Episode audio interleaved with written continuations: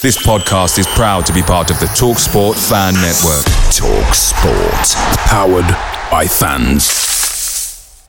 The TalkSport Fan Network is proudly supported by McDelivery, bringing you the food you love. McDelivery brings a top tier lineup of food right to your door. No matter the result, you'll always be winning with McDelivery. Order now on the McDonald's app and you'll get rewards points delivered too. So that ordering today means some tasty rewards for tomorrow. Only via app at participating restaurants. 18 plus rewards registration required. Points only on menu items, delivery fee and terms apply. See McDonald's.com. The Talksport Fan Network is proudly teaming up with three for Mental Health Awareness Week this year.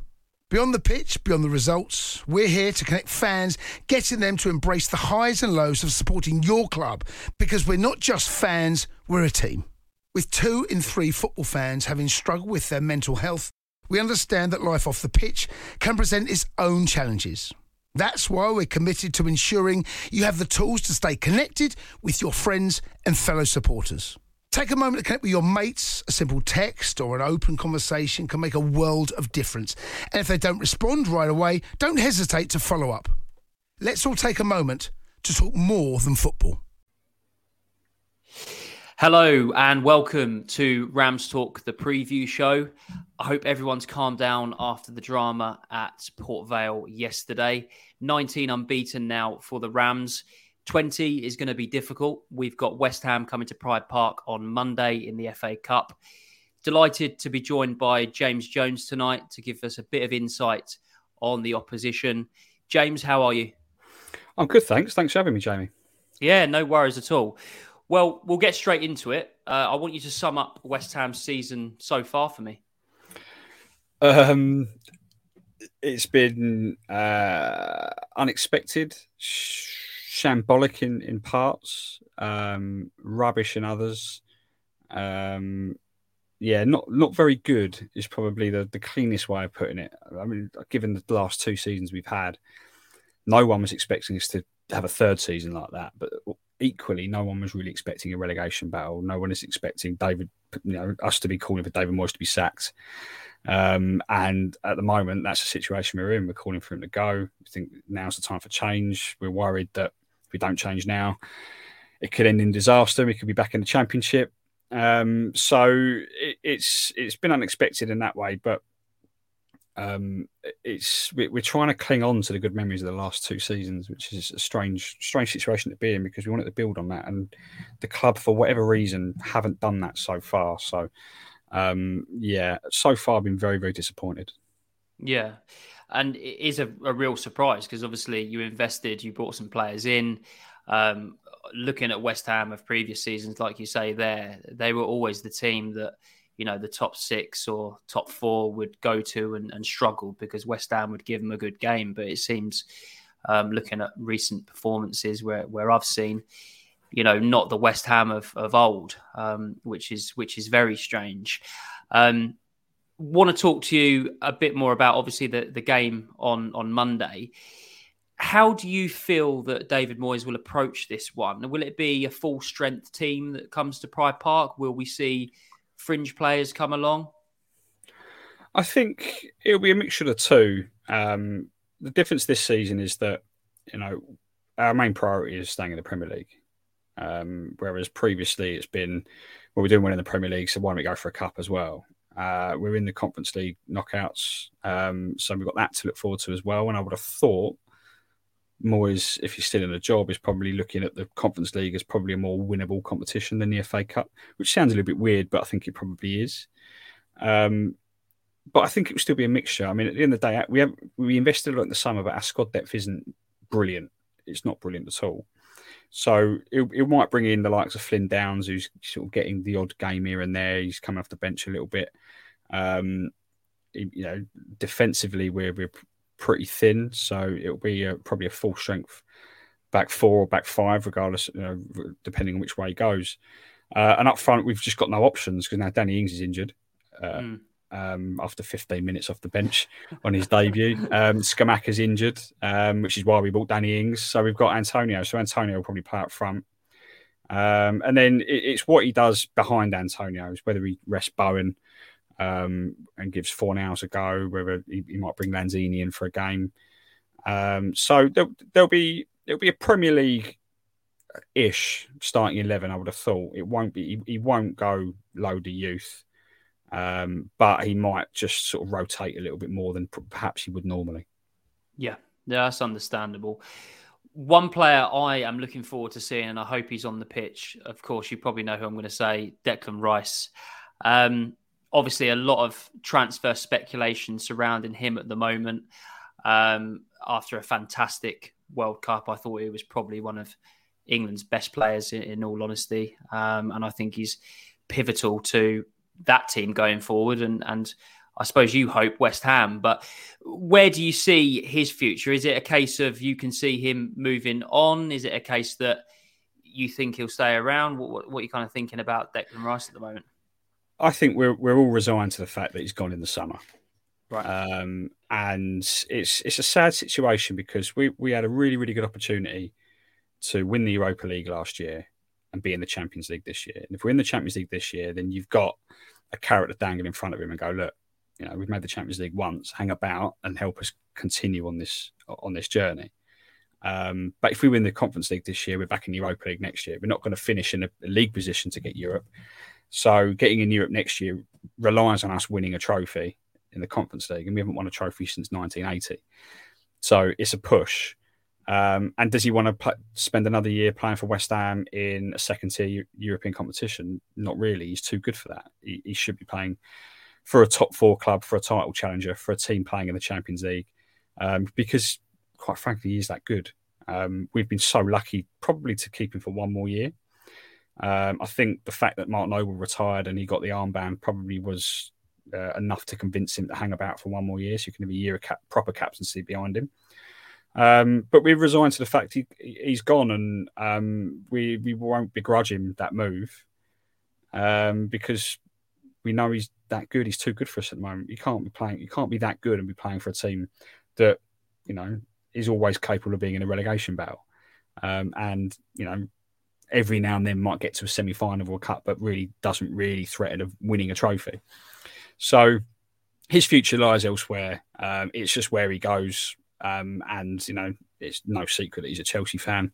Grew up a season ticket holder there. His dad's a season ticket holder there. His dad's his agent. So um, that's the move that if he can get, it, will have. But obviously, there's talk of Arsenal as well. I don't really care where he goes as long as he's not Tottenham. Um, Tottenham can't afford him anyway, bless him. But but yeah, uh, he, has gone, and we're wishing them all the best. And like you know, he's been he's been so so good for us, and just watching him become the player that he's become um, has made every West Ham fan so proud. And you're right, he was he was England's best player in the World Cup. He was definitely England's best player in the champ, uh, European Championship final um, before Southgate weirdly hauled him off. Um, so yeah, he's world class. Um, whether he plays on Monday night is a different matter. Yeah, well, I'm hoping I'm hoping to see him. Another player I'm hoping to see as well is Paqueta. Um, how have you? How would you sum up his start in a West Ham shirt? It's it's a weird one because he's a natural number eight. Um, he plays number eight for Brazil. He excelled there at the World Cup for Brazil. Um, and before the World Cup, West Ham fans were banging their heads against a brick wall, going, "Why aren't you playing him as number eight? Instead, he's playing him as a ten, um, which he can play, but his, his, natural most effective position is number eight, alongside someone like Declan Rice." Um, and he's only really used him in that position twice, I think, this season. Uh, and in that, those two games, they were his best best games, best performances. Um, so if you use him right and use him correctly, then you get you get the best Lucas Paqueta, you know, that there is available. At the moment, David Moyes isn't doing that. Um, so it's been a bit of a, a, bit of a weird start for him. I had so such high hopes when we signed. I couldn't believe we'd signed him. Um, but you know, if he's not going to play as a number eight and he's going to consistently play as a number ten, then he's going to underwhelm naturally because it's not his natural position. So the hope is that Moyes does change it and plays him plays him at eight, and um, we get the best out of him because he can be so, far more creative from a deep, deeper position. Um, so yeah, I, I I still have high hopes for him, but it all rests on how he's used. And at the moment, he's not been used correctly. Yeah, that's understandable, and I think if you've got Declan Rice and Paqueta in the midfield, you know that's Exactly. a that's a very good midfield at, exactly, at any yeah. level. Um, it maybe just needs a third player in there or another player in there that that allows them to to to kind of have the best impact on a, on a game, I guess. Mm. Um, want to talk about last time out? Obviously, two 0 against Everton, putting the the final nail in Frank Lampard's coffin. Um, obviously, former Derby County manager Frank Lampard left us for bigger and better things, and now is uh, without a job. So um, work that one out if that's a success. But um, what do you take away from that particular game? Well, it was must win for both teams. Um, but it's important. A lot of people look at the scoreline and go, "Oh, well, you know, West Ham have turned a corner." Um, it was our first win in eight, I think. It's our first Premier League win since October. Um, and the fact was that whoever lost that game lost their job. Um, thankfully, it was Frank Lampard, and we took a lot of pleasure in that. Um, but it wasn't our best performance of the season. Um, we were very lucky on the day that Everton was so poor. Uh, so much so that sitting in the pub after, there was this there was this really weird feeling that we felt like we should be celebrating finally winning a, a football match, but also felt really weird because it didn't feel like we deserved to win. Hmm. Now, Everton had sixty four percent possession. Um, they dominated the ball, um, but just couldn't do anything with it. We caught them twice on two counter attacks and and finished them off, um, which is you know what we've done so well over the last two two years under Moyes but we didn't really offer anything other than those two counter attacks, uh, maybe barring a couple of efforts in the last 10 minutes when Everton had just run out of ideas. So, yeah, we won. We, we, we stopped the rot a little bit, huge three points. But, and I said on our podcast earlier this week that it doesn't still doesn't give me much confidence that we turned a corner.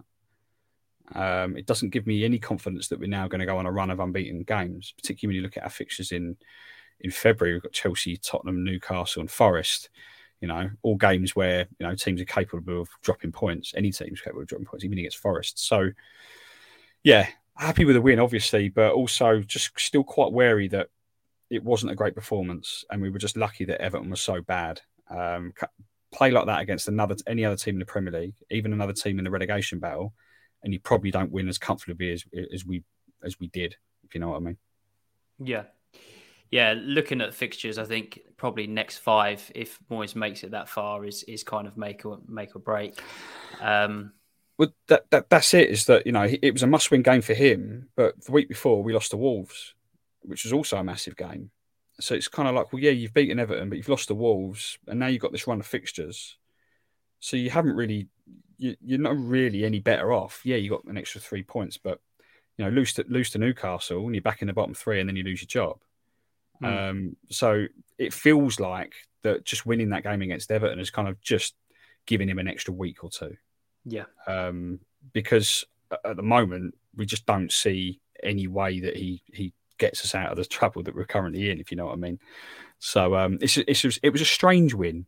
Um, yeah. But yeah, yeah, it's, it's a very weird situation to be in. Yeah, and I guess he's probably given himself a little bit more time. You know, we've talked about previous years and the memories that he's given West Ham fans, um, mm. and he's probably given himself uh, an extra couple of games. My question to you, though, and, and I was listening to your your podcast doing my research, um, and I think you you mentioned it on there. But what is the solution if David Moyes is sacked tomorrow? What's the solution till the end of the season? Well, that's that's the big question, isn't it? Because no, we're led to believe that they've now finally drawn up a, a short list of managers, which they hadn't done before the World Cup, and the World Cup was the perfect time to make a change in my eyes. Um, you've got six, six, seven weeks to for a new manager to come in and, and get his ideas across. Um, and the the short list is underwhelming. It's, you know, Nuno, Bielsa, uh, Sean Dyche, and um, I can't remember the other one, but it was that. Oh, that was underwhelming. You know, so you look at it and go, well, if you do get rid of him, then you have to have a proper plan. Um, and I, am not a big a big fan of having a stopgap for for four, or five months. Um, yeah, oh, Rafa Benitez was the other one, and if if if I had to pick any of that, the four, it'd be Rafa, someone that's played, you know, managed big players, um, probably you know been in that situation before. Um, any manager that comes in though should be able to keep us up because the, the quality's there. We've got a really, really good squad. Um, so yeah, if he goes, anyone that comes in, I think keeps us up just by default, really. I mean, I mean, if you if you come in and still get relegated with that squad, then you've got a problem. Um, you just got to play play them all in the right position and play them in the the good. The thing that we want is someone to come in and ha- don't have any favourites. Moyes has got favourites, um, favourites of which are not playing well. Soucek being the, the big one. Um, to, someone comes in, fresh ideas, no favourites, not you know, no affiliation with anyone. Will drop Soucek if he has to. Um, will drop Antonio if he has to. Um, will drop Bowen even if he has to.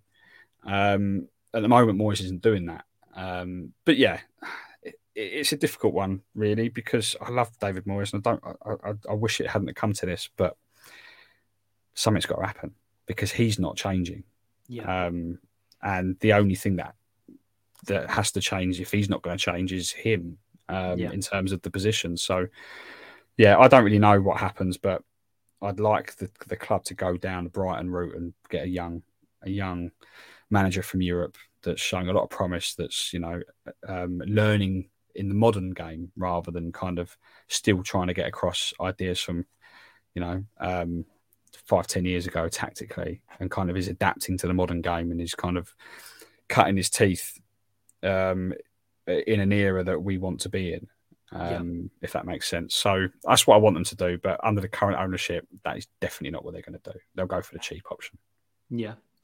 And I mean, for a neutral, looking at the Premier League this year, at the top end, at the bottom end, it's you know it's fantastic. I mean, there's not one team at the moment that's that's kind of cut adrift. Um, you've got a bit of a mini league down there. I think I'd probably say up to kind of Forest, Palace, maybe dragged back in. You never know, but up to Forest, I think any of those three could could probably go down.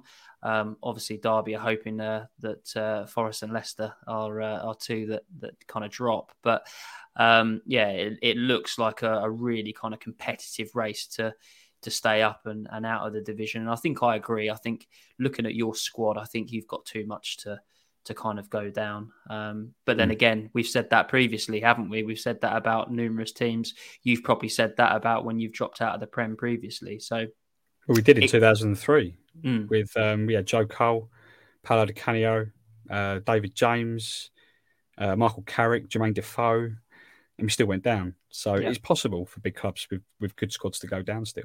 Yeah, yeah, no, I agree. Thinking about the game, um, how do you think that West Ham will approach this one in terms of kind of philosophy and the way they play? Do you think it will it will be similar kind of David Moyes football? What what are you thinking in that regard? It's another difficult one to call. Um, he went he went five at the back at home to Everton uh, at the weekend, which surprised a lot of us. Just thought, you know, in a game like that, you you got to go for it. You got, to, and we didn't. Um, and I get the feeling it, it felt like that was probably going to be his approach for the rest of the season. Try and play it safe. Try and catch teams on the counter. Um, we've been so good over the last two years of allowing other teams to have the ball. Um, defensively, we're still pretty good. If you actually look at um, our defensive record in the Premier League, we might be where we are in the league, but actually defensively, we're one of the best teams down there. And that's as a result of us. We're, we're very good defensively. Let teams have the ball um, and then catch them on the counter. And I'm pretty sure that's what he'll do again. Um, what what we've been very good at, especially, is set pieces in the last two seasons, not this season, which worries me a little bit because that's one thing that David Moyes hasn't really changed. He's gone, well, that's not working this season. We'll try, we'll, we'll try a different approach. Um, and that's because Soucek's been out of form. He was key to our set pieces. Craig Dawson's been sold to Wolves. Um, but he he will likely allow Derby or, or allow Derby to have a little bit of the ball, particularly away from home. Um, and we'll, we'll try and catch you on the counter. One thing that's been very clear over the last two and a half years is that we're we're not very good with the ball. We've got very skillful players. We run out of ideas very quickly in the final third, um, and we don't score many goals when we're dominating possession. Uh, that's been clear even this season. So um, I I get the feeling that that's what he'll do. Um, even though we are the Premier League side, uh, and no disrespect, we've got the better players. He will he will still probably go right. Just sit back and ca- catch them on the counter. Um, whether that's the right approach or not in a game like this uh, is a different different matter. But um, knowing Moyes, I think he'll play, try and play it as safe as possible. Yeah, yeah, no, that's understandable. And do you think there are any weaknesses that Derby could exploit? Um, it's set maybe from set pieces. I mean, we're good at attacking set pieces, but one one of our issues has been defending them at, at times. Um, we tend to switch off quite a lot. Um, even in possession or even out of possession, we, we do tend to switch off at, at key moments in games. That's why we lost to Wolves. Um, they we lost 1 0 at Molineux, and their goal came from one of our corners. Um, they caught us on the counter attack. We were caught out of position because we switched off, um, and they scored a very good goal. It was a very good counter attack. Um, so if I if I was Derby, I'd be looking at trying to do a very similar thing. Um, just be alert because the likelihood is that what some of those players or one or two of those players will switch off and get caught out of position. Um, we're good defensively, but we are susceptible to lapses of concentration at key moments in games, um, which I would expect Derby to know already um, and be looking to exploit. Yeah, no, that's understandable. Well, I think something's got to give. Obviously, Derby are 19 unbeaten, so you know, I personally don't think that we're going to get a result. I think that West Ham will will come and, uh, and and yeah and get a result at Pride Park. We'll talk about predictions in, in just a moment, but um, something's definitely something's definitely got to give there. But I think when we saw you know the draw, we thought actually you know especially at Pride Park, we'll mm. have a mm. good go here. Um, and obviously, we all went up to Anfield a, a, couple of months ago, got a good result there, and almost you know beat him on penalties. So I think Paul Warne will literally you know, it will be the same kind of message. Go out there, enjoy yourself. These are the games you all want to play in. So leave it all out there, so to speak. So yeah, I, I think it's set up to be a, a really good game. And like I say, hopefully you bring some of them them world class players like Rice, like, like Paqueta. Um, and uh, yeah, it'll be a, a good evening of, of, football on the TV as well, on the box, which is always good. Um, be uh, yeah, as long as Premier League clubs, Championship clubs don't look at our players and then put in cheeky bids before the end of the window. I'll be happy with that. Um, so prediction time. I've already kind of alluded to what I'm thinking, but what's your what's your thoughts? What what score prediction and a goal scorer would you go for? I'm trying to think back of what I predicted in our podcast. I think I said two one. Uh, so West Ham. So I'm going to say two one. Um, I think it will be tight. Um, our goals will come from, or at least one of the goals will come from a counter attack um, or from long range. I don't, I don't see us um, really being that clinical in front of goal. So yeah, it'd be tight, and I've got a feeling Derby will probably take the lead as well, and it'll be a little bit shaky for us. But um, equally, I wouldn't be surprised if we lost. If I'm honest, um, all I want to do is avoid a replay. Yeah. Um, and one thing we one thing we say on the podcast is these uh, we don't we want to cut run, but if we go out to a Premier League side, then it's like okay, fair enough. Um, we beat we beat Brentford in the last game, but if we lose this, it will be very disappointing. There's no disrespect to Derby, but you know, being a Premier League side, you do not want to go out to a side that's in a, a division in the leagues below you.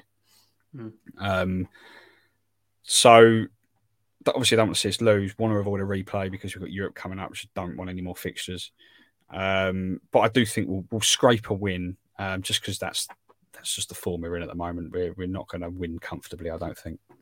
Yeah, that's understandable. As long as there's goals, I'd, I'd be happy. Um, I think our, our run comes to an end, and I'm going to I'm going to agree. I'd say two one would be a, a result that I'd I'd probably take a two one to be honest. As long as it's an exciting game, I'd be happy with that. You always you always hear podcasts and people go, oh yeah, you know West Ham are coming to down, we'll beat them 3 0. You know, you got to back your own team, but you got to be a re- you got to be a realist, haven't you? I think. Yeah. So, um, yeah. Well, it's all set up. Like I said, it's all set up for for a really good game. Um, so yeah, hoping to uh, hoping to put uh, yeah put on a good show for all the fans watching on TV and all the all the neutrals that will will be checking in for the magic of the cup. James, it's been an absolute pleasure. Thanks so much for coming on and give us an insight. Um, it's been really good to hear about West Ham. Uh, James Jones from the We Are West Ham podcast. Um, go and check them out. I was just saying off air how I like when I do my research, just listening as a neutral to these podcasts uh, without any any kind of passion or, uh, or frustration or anything like that. And yeah, your podcast is really good. So thanks for coming along. All the best on Monday, and uh, yeah, all the best against Forest in a in a couple of weeks' time, James. Nice one. Thanks for having me, and um, yeah, good luck for the rest of the season. Uh, obviously not on Monday night, but um, part of me hopes you carry that unbeaten run on because I didn't realise you were unbeaten for 19 games, and that's kind of given Monday night a different dimension in my eyes a little bit. Um, but yeah, wish you all the best. Cheers, James. The Talksport Fan Network is proudly teaming up with three for Mental Health Awareness Week this year. Beyond the pitch, beyond the results, we're here to connect fans, getting them to embrace the highs and lows of supporting your club because we're not just fans, we're a team. With two in three football fans having struggled with their mental health, we understand that life off the pitch can present its own challenges. That's why we're committed to ensuring you have the tools to stay connected with your friends and fellow supporters. Take a moment to connect with your mates. A simple text or an open conversation can make a world of difference. And if they don't respond right away, don't hesitate to follow up.